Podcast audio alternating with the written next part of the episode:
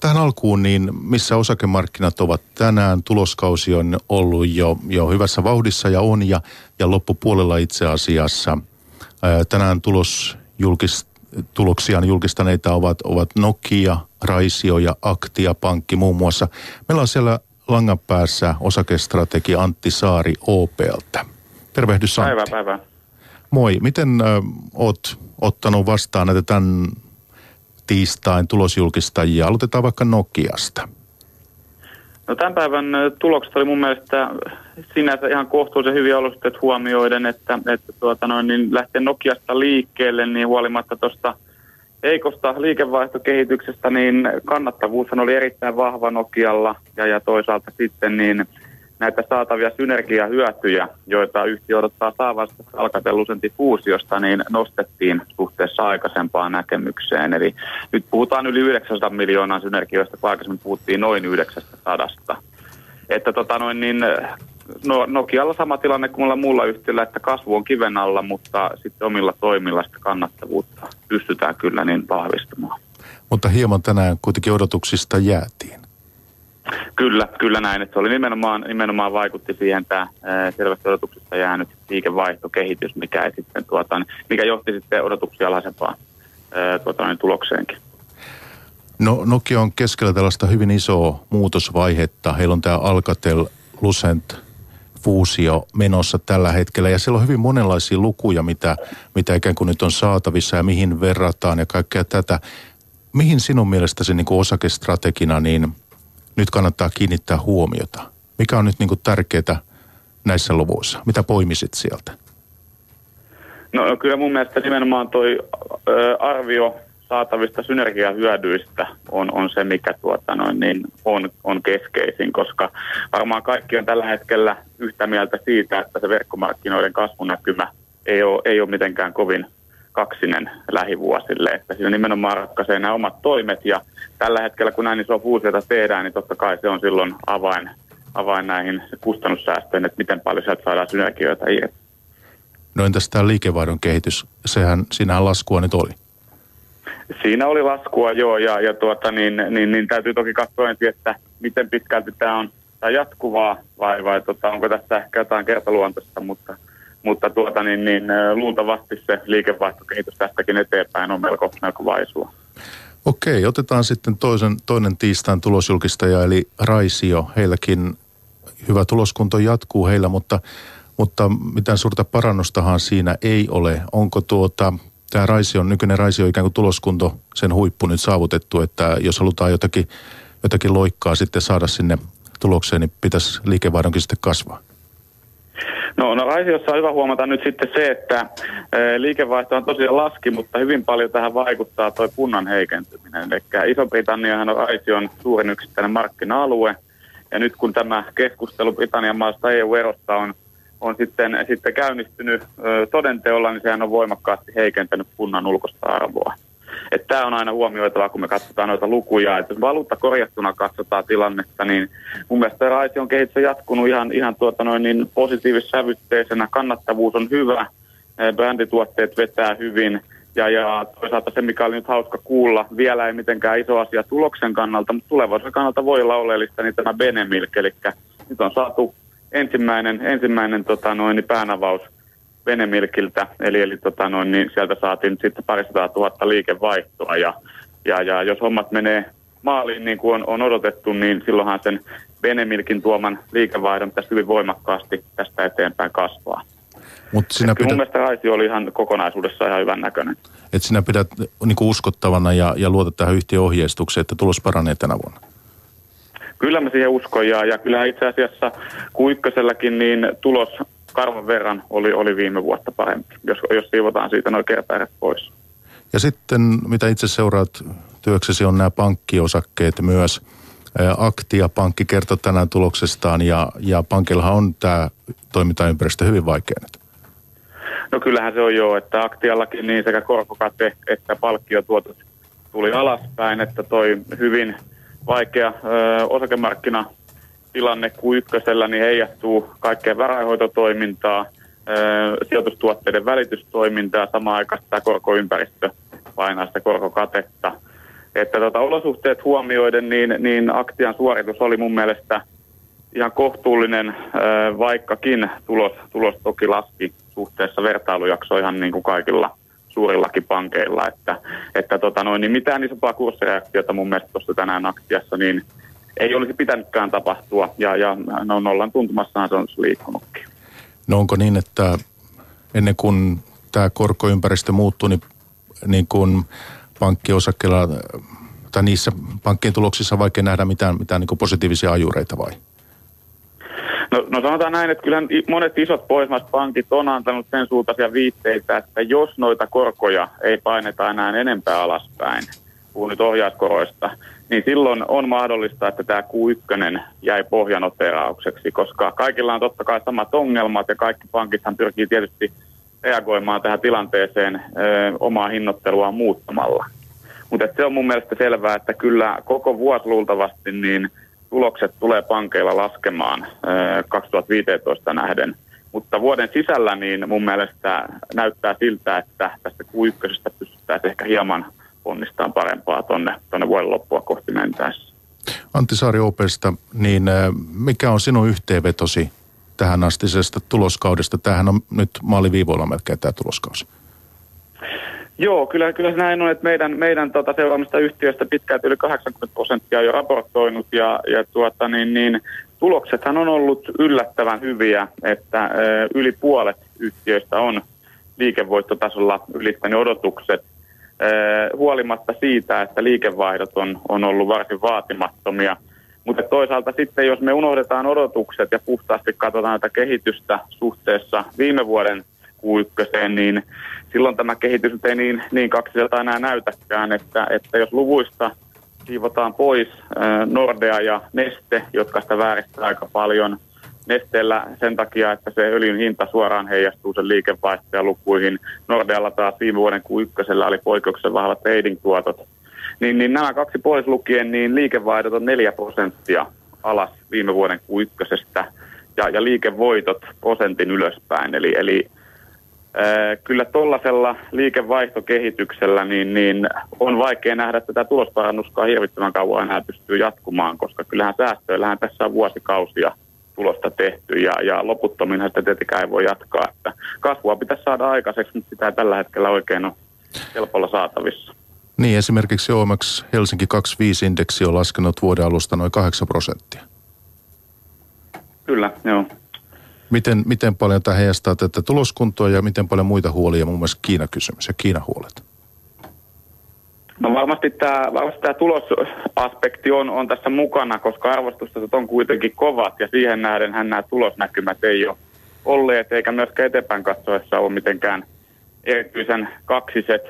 Mutta kyllä varmasti sijoittajilla koko ajan, koko ajan on mielessä nämä, nämä tota noin, niin, Kiinan riskitkin, eli tuota, niin nythän Kiinan talouskasvu on saatu pikkusen taas vauhdittumaan, kun, kun valtio siellä elvyttää, mutta samaan aikaan pitää muistaa, että tämä elvytyshän tehdään perinteisellä tavalla, eli, tuota, niin julkisilla investoinneilla, eli tehdään sitä samaa, mitä, mitä parhaiten osataan, mutta se Kiinan talouden rakenneuudistus, niin, niin sehän ei tällä hetkellä juurikaan etene mihinkään, ja pitää myöskin muistaa se, että velkaisuus siellä koko ajan kasvaa, että kyllä niin kuin sanotaan, että kauhean paljon ei tarvitse markkinoilla tapahtua mun mielestä, että nämä Kiinan huolet voisi uudestaan tulla, tulla tota noin sijoittajien fokukseen. Ja, ja silloin voisi tietysti käydä samalla tavalla kuin tuossa vuoden alussa nähtiin ja mitä nähtiin myöskin viime syksynä, että, että tota noin, niin tulee nopea korjausliike. Antti Saari OPsta osakestrategi, hei kiitti tästä näistä markkina-arvioista. Yes, kiitos. Yle Puhe. Jatketaan pörssipäivää sitten tästä studio, studiosta ja meillä täällä keskustelemassa on rahoituksen professori Markku Kausti Aalto-yliopistosta ja sitten talousasiantuntija Martin Paasi Nordnetiltä. Herättikö toi jotakin, jotakin tota Martin ajatuksia toi markkinatilanne? No oikeastaan toi vaan tukee sitä isoa huolta, joka kuitenkin niin kuin kaikkien mielessä taustalla varmaan jo enemmän tai vähemmän on, että, että, tota, että, että kasvua ei, ei näy niin kuin ei ole näköpiirissä ja, ja nyt on erinäisiä kriisejäkin tulossa tai kriisipesäkkeitä, mahdollinen Britannian lähtö EUsta ja sitten tämä Kreikka-kriisi, niin eiköhän siitäkin saada kanssa jotain otsikoita vielä tämän kesän aikana. Niin mitä sitä tietää sitten, tämä on yksi kysymys, että tämä lähestyvä Britannian äänestys, että miten Lontoon City, siellä aikamoista huolta kuitenkin kai on. No e, käsittääkseni niin, niin, niin, niin ei sitten kuitenkaan niin, niin suurta huolta, että, että tota, kyllähän se nyt vissiin näyttää siltä, että ne on jäämässä EU, mutta tässä niin kuin on, on, on sellainen mielenkiintoinen e, pointti, että, tota, että tosiaan niin kuin Kreikan kriisi on taas niin kuin kiihtymässä ja, ja tavallaan – EU on nyt niin kuin Kreikan panttivankena siinä, että, että se Kreikan kriisi pitää hallita ainakin siihen asti, että me saadaan se Britannia pysymään EUssa. Okei, onko sulla Markku tähän, tähän markkinaympäristöön jotakin kommenttia vai mennäänkö tähän sun lista, kymmenen kohdan lista? Hyvää uskottavan olosta analyysiä bisneskehityksestä näiden yhtiöiden osalta ja myös makrotalouden osalta. Se, mikä tässä jäi vähälle, niin kuin yleensäkin tällaisissa, niin on mikä, miten sitten tämä kaikki skenaariot, mitä me tässä ennustetaan, niin on suhteessa markkinahintoihin. Näitä, tässä mainittiin sitä ohimenne, mutta se on se kysymys, josta sitten niin kuin, jossa fokus pitäisi olla melkein 99 prosenttia, jos haluaa, että tästä, tällä voisi niin kuin tuotto ympäristöä ennustaa ja onko osakkeet hyvä sijoituskohde tai huono sijoituskohde, tämän tapaisia asioita. Joo, ja tosiaan näistäkin voidaan totta kai puhua. Onko sinulla, sinulla joku oma arvio sitten tästä tilanteesta, missä ollaan nyt? Että ollaanko ikään kuin, onko, ollaanko se on, se on vähän, vähän tylsän oloinen arvio. Mun arvio yllättäen on ehkä, että se on aika normaali, tämä tilanne nyt. Että mitään suurta upsidea tässä et näe. Eikä myös downsidea, niin val, semmoisesta niin kuin normaalista poikkeavaa. Okei, hei, tämä sun lista. Se on tänään meillä aiheena. Puhutaan siis tämmöisistä piensijoittajien tyypillisistä pahoista mokista ja miten niitä välttää. Kymmenen kohtaa ja otetaan niistä ensimmäinen käsittelyyn. Ja tämä liittyykin tähän, mistä jo vähän puhuttiin. Eli ei sijoiteta varsinkin, jos markkinatilanne huolestuttaa. Joo, tämähän on niin kuin, se, että ei sijoita – ollenkaan, ei säästä ollenkaan, tai jos säästääkin, niin ei sitten niin kuin sijoita riskipitoisiin kohteisiin, niin kuin osakkeisiin. Niin tämä on se isoin, niin kuin euromääräisesti isoin sijoitusvirhe, mikä kuluttajia haittaa. Eli, eli mikä se syy sitten onkaan, ettei sijoita, ja syytä voi olla monia, niin, niin usein syynä on se, että no katsotaan nyt, että mihin tämä nyt tästä kääntyy, ja ollaan niin kuin ikään kuin huolissaan, ja ää, se viivästyttää sitä sijoittamisen aloittamista yleensä. Ja sitten vielä toinen kääntäen – ja näitä vihjeitä muutenkin ihan hyvä tulkita niin, että okei, että jos toi on se vihje, niin mitä jos mä tekisin toisinpäin? Että pitäisikö mun sitten sijoittaa silloin, kun huolestuttaa? Ja itse asiassa historian valossa silloin saisi parempia tuottoja. Eli meidän osakkeiden tuotot on niin sanotusti vastasyklisiä. Huonoina aikoina tuotot on keskimäärin suurempi kuin hyvin aikoina. Olet siis sitä mieltä, että aloittaminen on ajottamista tärkeämpää? Ehdottomasti, joo. Joo, kyllä se näin on, että jos et sä aloita säästämistä, niin, niin sä et voi saada siitä syntyvää vetoapua siihen omaan talouteesi ja, ja tota, korkoa korolle efektin kautta, niin, niin, niin se mikä on Einsteinin mukaan maailman kahdeksas ihme, niin, niin tota, tosiaan niin sehän vaatii aikaa ja, ja näin ollen niin itse kunkin tulisi ryhtyä säästämiseen mahdollisimman ajoissa ja, ja, tota, ja, ja, ja näin. Et, ja just näihin riskipitoisiin kohteisiin. Et, et, sehän se on. Mä luulen, että yksi iso tekijä, miksi, miksi ö, useammat meistä ei tähän ryhdy, niin on se, että alan edustajat tekee siitä vaikean kuuloista. Mutta että kyllähän tosiasia kuitenkin on, että monelle ihan työssä käy, käyvälle suomalaiselle niin – vaikka se on sieltä arjen menoista kuitenkin nipistää sitten mitään aika yhtään merkittävämpää summaa. Että. No niinhän se ehkä on, mutta, mutta mun, mun neuvo on, on hyvin pitkälti se, että, että se ei pidäkään olla liian iso se säästettävä summa, vaan se pitää olla sellainen, että sen voi niin kuin hyvillä mielin unohtaa, koska vain silloin niin siitä säästämisestä tulee pitkäaikaista.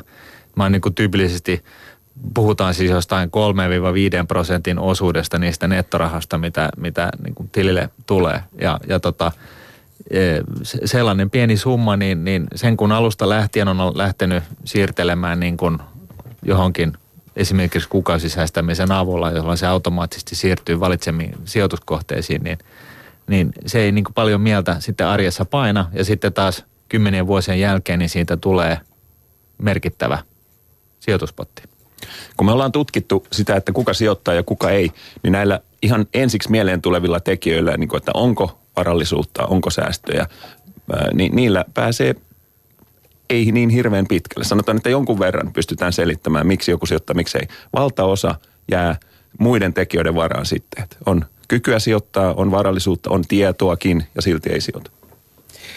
Hyvät herrat, nyt puhutte nyt sitä asiaa, mistä täällä aika monikin boksissamme kommentoi, että, että kun suomalaisilla on perinteet, perinteitä hyvin tässä säästämisessä, niin olisiko joskus ehkä parempaa puhuakin säästämisen tavoista eikä sijoittamisesta, niin se ikään kuin meni semmoiseen kategoriaan, että kuluttaja olisi helpommin mukana tässä asiassa? Voisi olla ja tietysti tätä kyllä pankit yrittääkin. Säästämisen ja sijoittamisen ratkaisut on monella pankilla, miten tämä on nimetty tämä asia. Ja sitä, mä, tätä on yritetty tätä semantiikkaa viedä tuohon suuntaan. En tiedä kuinka pitkälle, varmaan yksi, yksi keino toikin on, jos yrität e, saada jotenkin se ajatus pois siitä, että tämä olisi jotain pahalla tavalla spekulatiivista toimintaa, niin jos, jos se tässä auttaa, niin se voisi olla hyvä. Se on ihan totta ja, ja tässähän niin kuin kannattaa aina mieltää se, että, että niin kuin lyhyen ajan säästäminen tai sijoitus niin on, on enemmän spekulatiivinen ja enemmän sattuma, se lopputulos on enemmän sattumanvarasta, kun taas – pitkä aikajänne edustaa ennustettavuutta siitä, että siitä syntyy jotain positiivista tulosta. Mennään tässä Markun listalla niin eteenpäin tähän toiseen kohtaan. Keskittyminen yksittäisen sijoituskohteen riskiin. Eli mitä tämä tarkoittaa? Joo, me, me, meillä on hirveän vaikea analysoida tätä tämmöistä niin kokonaista salkkua ja yleensä kun aloitetaan sijoittaminen ei meillä mitään salkkua olekaan, että jostain pitää aloittaa ja silloin on hyvin vaikea ajatella, että mikä tämä sijoitustrategia nyt kokonaisuutena, mitä, mikä on se riski, että siellä olisi hirveän määrä erilaisia osakkeita ja erilaisia muitakin kuin osakkeita, niin itse asiassa osoittautuu, että sinne kannattaa haalia paljonkin hyvinkin riskipitoisia kohteita, kunhan ne on erilaisia ja niitä ei ole kovin paljon. Mutta jos sä huolit liikaa siitä, että uskallanko mä nyt sijoittaa tähän firmaan tai, tai ylipäätänsä osakkeisiin tai, tai vaikka raaka-aineisiin, niin sitten se sijoitussalkku jää, niin jää väkisinkin hirveän huonosti hajautetuksi. Ja siihen hän niin kuin tällaiset äm, erinäiset kustannustehokkaat rahastothan edesauttaa tätä ongelmaa merkittävästi. Mä, mä sanoisin, että, että jos tuo ensimmäinen virhe, mitä me piensijoittajat teemme, niin on se, että me ei aloiteta säästämistä, niin, niin mulla tulisi kyllä heti toisella paikalla sitten taas – se, että me mielellään vahingossa maksetaan aivan liian suuria kuluja ää, tästä toiminnasta. Ja, ja se, se yleisin syy siihen niin on se, että, että tota, nämä kivijalkapankit ja miksei muutkin pankit, niin, niin helposti myy sellaisia tuotteita, joista ne, ne tienaa mahdollisimman paljon. Joo, ja jatketaan tuosta hetken kuluttua lisää, mutta otetaan sitten tämä kolmas kohta Mar- Markulta, eli – rahastoja, jotka ovat viime aikoina tuottaneet hyvin. Eli tuijotetaan vähän niin kuin peräpeili. Joo, eli erityisesti varojen siirtäminen rahastoihin, jotka on tuottanut hyviä. Tämäkin kuulostaa siltä, että no onko se, se on hölmöläisen homma sitten sijoittaa rahastoja, jotka on tuottanut huonosti. Mutta se, se, mitä mä täällä yritän sanoa, että, että se rahaston tuottohistoria kertoo niin vähän siitä rahaston tulevasta tuotosta, että sitä ei kannata katsoa. Se kyllä kertoo rahaston riskistä jotain. Jos on iso tuotto, niin riski on ollut iso. Mutta se, mitä tässä ihmiset tekee, niin ne siirtää rahoja. Ne tekee turhia siirtoja, kun ne metsästää sitä mennyttä tuottoa. Ja siinä pelkästään hävitään. Näinkö tämä on? No kyllähän se näin on, että, että oli se sijoituskohde sitten yksittäinen osake tai osakerahasto ja, tai, tai mikä liian, niin, niin tota, ihmismielessä on, on, on tällainen geeni, joka ilmeisesti haluaa aina käydä kauppaa ja halutaan aina juosta sen onnen perässä, kun sitä pitäisi mieluummin kävellä vastaan olemalla pitkäjänteisesti sijoitettuna johonkin kohteeseen. Joo, sinä korostat tätä pitkäjänteisyyttä tässä. Niin tämä seuraava kohta siis hieman yllättää tässä, tässä mokien listalla, eli tämä keskittyminen hyviin yhtiöihin suurissa osakesijoituksissa. Eikö nimenomaan kannattaisi valita laatua sinne salkkuun? Oikeastaan joo, että tässä mun pitää vähän avata tätä. Ja jos pystyt valitsemaan laatua edullisesti, niin kuin Warren Buffett, niin se on paras strategia. Mutta kun me katsotaan, että miten ihmiset nyt sitten mieltää tämän yhtiövalinnan, mikä on heidän mielestään hyviä yhtiöitä, miten he tätä hyvin yhtiöihin keskittymistä käytännössä noudattaa, niin se ei ainakaan toimi. Et ne kriteerit, millä yleensä tupataan katsoa, että yhtiö on hyvä, tyyliin hyvät kasvunäkymät, vähän velkaa, tämän tapaiset asiat, niin jos jotain, niin enemmänkin ne vähentää tuottoja. Mä en tällä sano ollenkaan, että keskity huonoihin yhtiöihin, sitä mä en sano. Mutta mä sanon, että jälleen jos sä rajaat sitä sijoitusuniversumia vaan hyviin yhtiöihin ja sellaisiin, mitkä on sun mielestä hyviä yhtiöitä ja oot niin kuin keskimääräinen sijoittaja, niin silloin siitä on haittaa. Joo, ja tässä, tässähän on niin kuin Buffett sanoo, niin, niin on huomattavasti helpompaa ostaa halvalla kuin myydä kalliilla. Ja, ja tämä tavallaan niin kuin vähän liittyy just siihen, että, että, tota, että, että jos sijoittaa vain hyviin yhtiöihin, niin se, se arvostustaso voi olla sitten vähän turhan korkea. No hyvä on, en mä nyt tota vielä ehkä lisäkin voisi perustelua tuohon, tuohon kysyä, mutta, että, mutta mennään nyt kuitenkin eteenpäin. Tämä seuraava kohta tietysti on, on tämmöinen, mikä sanotaan, että Suomi on lottokansaa, niin lotto-osakkeet. Tämä on yksi tässä sun listalla.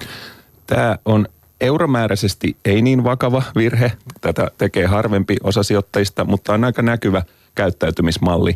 Instituutiot, isot sijoittajat eivät sijoita näihin, mitä mä kutsun lotto-osakkeiksi, eli talvivaara oli aikaisempi esimerkki tässä, senttiosakkeita, jotka voi nousta päivällä, vaikka tuplaantua ja seuraavana päivänä pudota puoleen kova vola. Ja tässä on helppo ajatella, että hei, näähän voi kymmenkertaistua.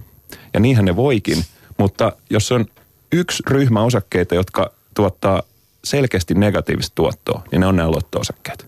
Eli ainoastaan, jos sä onnistut poimimaan sen hyvin harvinaisen ten bagger tapauksen, missä se penniosake on, on moninkertaistunut, niin silloin se toimii. Keskimäärin se ei toimi. Mutta että jos miettii tätä siltä, siltä voi haluaa ikään kuin vähän opponoida tota, niin, niin äh, jos valitsee vaikka kymmenen, kymmenen niin potentiaalista käänneyhtiöä tai, tai tämmöistä, tämmöistä vähän riskisempää kohdetta, niin jos joku niistä sitten menestyy, niin, niin sieltähän voi tulla hyvät tuotot sitten. Erittäin hyvä. Jos teet noin, niin sä häviät, koska se, se tämä ryhmänä, tämä lotto ryhmä on, niiden tuotto on ihan, siis jotain, se on paljon negatiivinen, mä en nyt muista lukuja, mutta, mutta se ei auta. Eli sun pitää pystyä valitsemaan vaan ne, jotka sitten tulee tekemään sen käänteen. Ja jos sä et sitä voi, niin toi, toikaan strategia ei auta. Jos me taas palataan tähän, että me käytetään sijoittamiseen sanasta, niin kuin, sanaa säästäminen, niin, niin, tota, niin, niin lottokansan kannattaisi, varsinkin lottokansan kannattaisi mieltää tätä tota noin, niin lopettaa se lo, niin kuin lottoajatus tässä asiassa, että, että niin kuin se, se, mitä tylsempi, pitkäjänteisempi säästämis tai lähestyminen sulla on, niin sen tehokkaampaa se on. Olettaen, että sä oot taas minimoinut ne sijoittamiseen liittyvät kulut. Tehokas säästäminen on tylsää. Menossa on siis pörssipäivä vierana meillä rahoituksen professori Markku Kaustia Aalto-yliopistosta ja talousasiantuntija Martin Paasi Nordnetiltä ja Mikko Jylhe Armalaiteneva studiossa. Voit osallistua yle.fi kautta puhe. Löytyy nettisivultamme keskustelupalsta lähetysikkunen, voi kirjoittaa kommentteja tai kysymyksiä.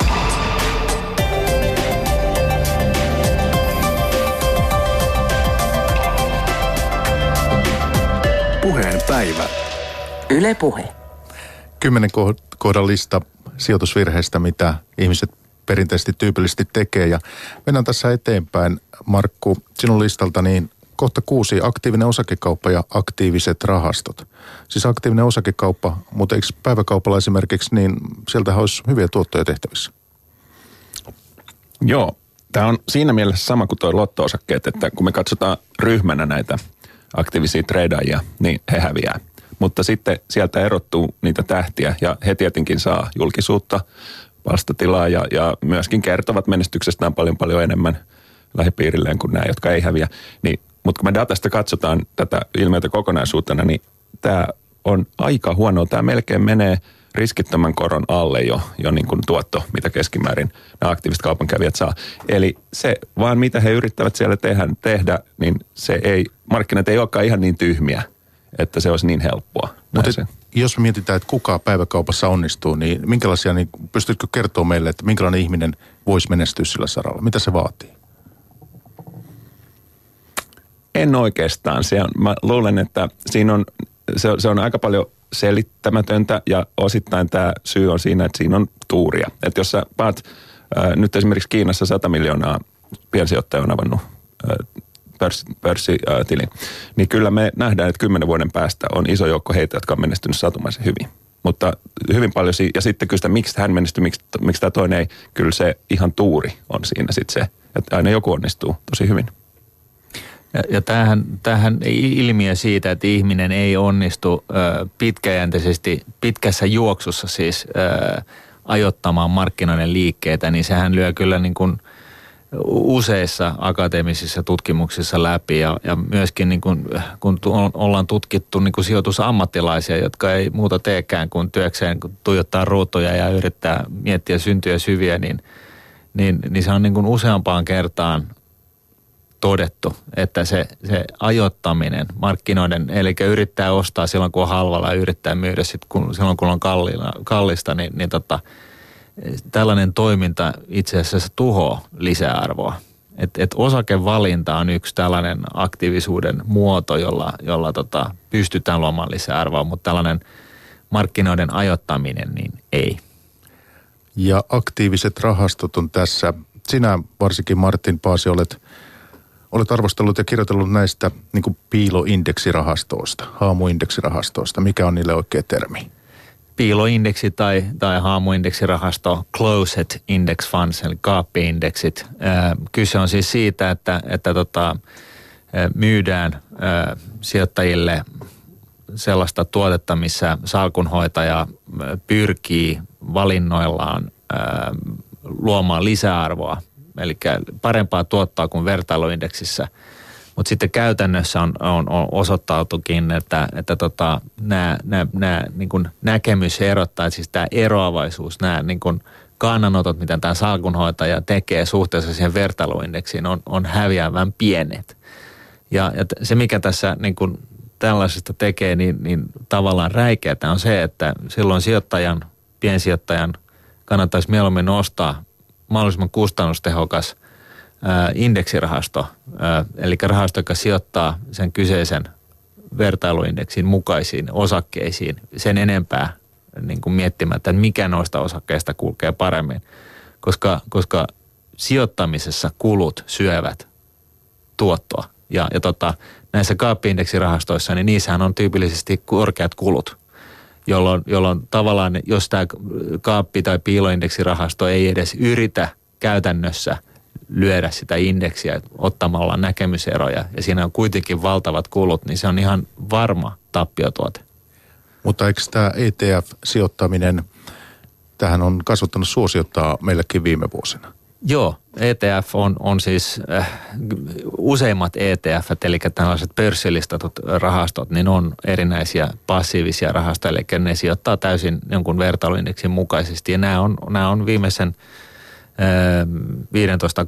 15-20 vuoden aikana, niin, niin tosiaan niiden suosio on, on ollut huimassa kasvussa, mutta edelleenkin niin kuin maissa kuin Suomi, niin, niin tota, myydään tällaisia yltiökalliita rahastotuotteita piensijoittajille, jotka on, on määritelmällisesti huonoja. Joko, joko niin, että ne on, on, ne on niin kuin siis ihan kohtuuttoman kalliita, tai sitten näin, että ne on, ne on niin kuin kalliita ja, ja siinä ei salkunhoitaja varsinaisesti ota näkemys, näkemystä siitä, että mikä osake olisi huomattavasti parempi kuin toinen. Jolloin se, jolloin se huomattavasti parempi vaihtoehto on kustannustehokas indeksirahasto. Markku, Markku Kaustia, professori, niin onko sulla antaa meille joku, joku arvio siitä, että kuinka moni tämmöinen vähän niin kuin kululta kallis aktiivinen osakerahasto, niin, niin kuinka moni niistä on hintansa, hintansa väärti? Si- kyllä, kyllä on, on jotain on tehtävissä kyllä, kun rahastoja vertailee keskenään, vaikka se ei niin helppo olekaan. Äh, Mutta melkein pitää katsoa sitä rahaston salkkua. Ja, ja jos sulla on rahaston salkku, joka on hyvin indeksikaltainen, niin sellaista ei kannata ostaa. Mutta sitten on tällaisia todella aktiivisia rahastoja, joiden salkut on aivan erilaisia kuin indeksi. Ja jos haluaa yrittää voittaa indeksin, niin tietenkin silloin kannattaa ostaa sellainen rahasto, joka on tosi erilainen kuin indeksi. Riski on kova, mutta se voi myös voittaa. Eli menestyjiäkin, onnistujakin on. Menestyjä on jopa näissä kaappi-indeksirahastoissa, mutta sitä menestystrackia jälleen ei pidä kauheasti katsoa, koska ihan sattumalta voit voittaa jonkun verran, vaikka sun salkku olikin hyvin samankaltainen. Se vaatii sen, että se sun rahaston salkku on aivan niin kuin rohkeasti erilainen. Ja se ei ole mikään voittava resepti, mutta se on mahdollisuus voittaa silloin. Joo, näitä, näitä aktiivisia rahastoja ylipäätänsä niin on, on tutkittu ö, ja niiden tuottoa suhteessa vertailuindekseihin ja, ja niin kuin – käytännössä kaikki nämä tutkimukset on osoittanut, että pitkässä juoksussa, eli silloin kun se sattumaan on, on niin kuin karsittu pois siitä tuottohistoriassa, niin, niin tota, pitkässä juoksussa niin, niin rahastot, aktiivisesti hoidut, hoidetut rahastot, niin niistä kolme neljäsosaa jää vertailuindekseilleen keskimäärin synnyttämiensä kulujensa verran. Eli tällaisena ryhmänä niin aktiivisesti hoidetut siis osakerahastot ää, ei pärjää vertailuindekseilleen, vaan ne jää just saman verran keskimäärin kuin mitä ne, niissä on hallinnointipalkkioita tai muita palkkioita. Ja tämä onkin tämä yksi näistä vahvimmista, vahvimmista tota argumenteista sille, että miksi e, nämä indeksirahastot on yleistyneet. Koska siinä tosiaan niin, niin maksamalla mahdollisimman vähän, niin sä tiedät jo tänään, että 20-30 vuoden kuluttua, niin sun sijoitus on, on, on pärjännyt erittäin hyvin. Kohta seitsemän Markun listalla pidetään kiinni tappiollisista osakkeista. Myydään sijoitus, kun saatu tuotto tyydyttää. Tässä on kaksi puolta samaan ilmiöön, eli ostohinta, millä itse olet hinnan osakkeen ostanut, niin se tuntuu olevan sellainen informaatio tai niin kuin tekijä, joka yskyttää siellä päänupissa niin kuin siitä asti, kun se sijoitus on ostettu – Kukaan muu ei sitä edes tiedä. Markkinoita ei voisi vähempää kiinnostaa. Se ei voi olla millään tavalla fundamentaalisesti tärkeä tekijä. Jokaisella on eri ostohinta. Silti se tuppailee meille se tärkein tekijä, joka määrittää myydäänkö me osake vai ei. Jos me tämmöisen tekijän, jolla ei pitäisi olla mitään väliä, tämän perusteella myydään, niin se ei tietenkään voi olla onnistunut tai, tai hyvä, järkevä myyntipäätös silloin. Ja sitten ankkuroituminen hintatasoihin. Tämä liittyy nyt sitten tähän. Ja, on ja, listalla mainittu. Kyllä, ja nyt tämä on vielä vähän laajempi pointti, että tuossa aikaisemmin ankkuroiduttiin siihen ostohintaan, mutta nyt voit ankkuroitua ilman, että edes ostat. Sanotaan, että seuraat jotain osaketta ja näet, missä on huippuhinta ja äh, katsot, nyt se on laskenut sieltä niin ja niin paljon, nyt se on halpa tai, tai tota, äh, nyt se on lähtenyt pohjiltansa nousemaan ja, ja tämän tapaisia niihin menneisyyden hintatasoihin, millä ei voi olla mitään välitulevaisuuden kannalta, niin ne on sellaisia faktoja, jotka on vaikea sivuttaa. Ja, ja joskus myös ihan, tämä ei ole ollenkaan tietoista välttämättä, vaan nämä erilaisia käppyröitä katsotaan ja se vaikuttaa alitajuisesti. Niin, näähän on kaikki niin kuin tällaisia simppeleitä niin kuin kaupankäyntistrategioita ja, ja tota, Mä, mun neuvo on tässä yhteydessä on ehkä se, että nämä kaupankäyntistrategiat, ne, nää, näille ei niin kuin oikeasti pystytä luoda mitään lisäarvoa, vaan se, mikä niin kuin todistetusti toimii, on, on tämä Warren Buffettin niin kuin esittämä esimerkki tai Peter Lynchin esittämä esimerkki, joka on, perustuu siis siihen, että ostetaan hyvin johdettuja yhtiöitä, jotka on kustannustehokkaita, joilla on kasvumahdollisuuksia ja ne ostetaan halvo, halpaan hintaan. Eli ei siis euro- tai dollarimääräisesti halpaan hintaan, vaan halpaan suhteellisen hintaan. Eli maksetaan, päästään niin kuin sijoittamaan niihin sellaisella tasolla, missä sä maksat mahdollisimman vähän niistä tulevista kassaviroista. Et omalla tavallaan kuitenkin hyviä yhtiöitä. Joo, mutta käsit, jos mä käsitin oikein, niin vähän eri tavalla hyviä, hyviä yhtiöitä. Mä kompaan tuota siinä, että tässä on vahvasti mukana se hinta – että se on jollain tavalla, ja sen, sen voi huomioida monellakin tavalla, niitä on erilaisia. Yksi, yksi kätevä tapa on katsoa oman pääoman markkina-arvoa eli osakkearvoa suhteessa kirja-arvoon. Muitakin tapoja on, mutta näissä edellisissä systeemeissä niissä on aina jollain tavalla se hinta aika tärkeässä roolissa. Ja sitten tuota, otetaan, sulla on pari kohtaa vielä tässä listalla, niin otetaan nekin mukaan. Eli, eli täältä ostetaan osakkeita, jotka ovat viime aikoina laskeneet. Et nyt tuntuu, että tämä on halpaa. Joo, ja tämä on listan loppupäässä ei nyt niin vakava virhe, mutta sellaisille jälleen, joka, joka metsästää ää, lyhytaikaisia voittoja, niin voi olla pettymys tällainen tieto, että jos osake on mennyt alaspäin, se on itse asiassa hieman todennäköisempää, että se jatkaa alaspäin, kun, kun että kääntyisi. Tosin jos osakkeen tällä väärällä perusteella ostaa ja sitten pitää sen pitkän aikaa ja muuten hajotettu salkku, niin ei se nyt niin vakavaa. Niin tietysti klassinen esimerkki oli nämä, nämä mitkä tuntuu aikoina halvalta, IT-alan osakkeet, Nokia ja tämmöiset vuosituhannen vaihteessa. Niin no eikä ne halpoja ollut, kun tehtiin uusia price to earnings ennätyksiä, että niin, niin Jahusta maksettiin 900 P-lukua. Kyllä, mutta kun rupesi tippua, niin tuntui halvolta. Niin, no se on totta, se on totta. Mutta mut yleensä niin kuin tällaisten niin kuin kuplien puhkemisessa, niin, niin, se onkin vähän eri tilanne. Mutta mut, mut sitten toisaalta niin kuin yleisen pörssiromahduksen yhteydessä, niin – jos nyt joku tällainen niin kuin mahdollisimman yksinkertainen ajatusmalli pitäisi johonkin istuttaa, niin, niin silloin kun pörssit on perottanut tai tullut alas 30-60 prosenttia, niin yleensä ne palautuu vuoden tai kahden sisällä. Et siinä vaiheessa, kun puhutaan mustasta maanantaista, tiistaista tai torstaista, niin, niin tota, ja, ja tota, tätä asiaa on uutisoitu noin parin kuukauden verran – niin, niin tota, silloin, silloin, kun kaikki on niin kuin sysimustaa, niin, niin, niin se, se voi olla se juttu.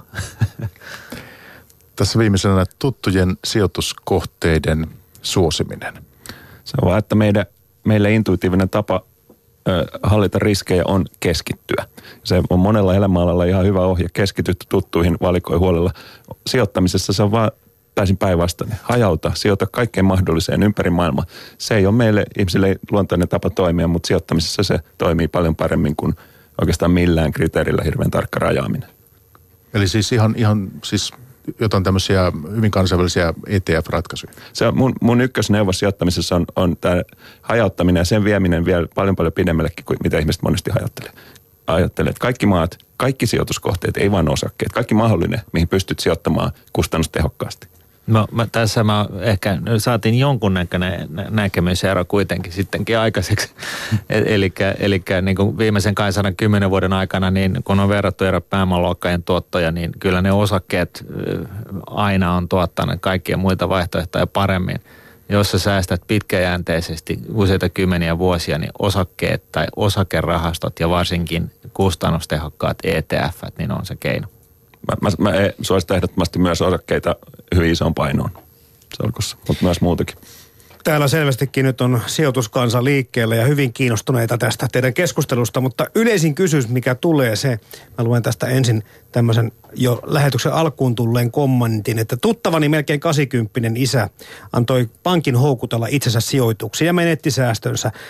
Tämmöinen niin kuin ikään kuin, että, että keltä pitää kysyä neuvoa, keneen voi luottaa, onko sijoitusneuvolla joku vastuu. Eli tässä se, että kilpailua on, rahastoja on osakemarkkinoilla, vaihtoehtoja, että mihin kuluttaja, mistä hän aloittaa, kenen kanssa kannattaa luotettavasti aluksi jutella.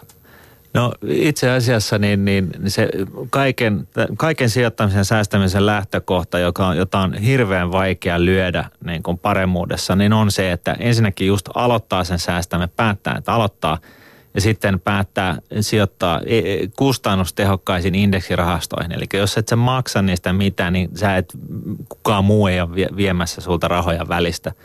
Ja tämä on niin kuin sen kaiken ajoa. Ja sitten se pitkäjänteisyys. Eli me puhutaan nyt siis 10, 20, 30 vuoden sijoitusjaksosta.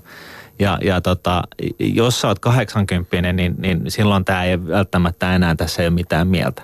Mutta sitten toisaalta, jos olet vastasyntynyt tai saat vanhempi vastasyntyneelle, niin siinä on erittäin paljon mieltä. Mutta keneltä neuvoa? Kuka on luotettava taho aloittaa tämän toimenpide?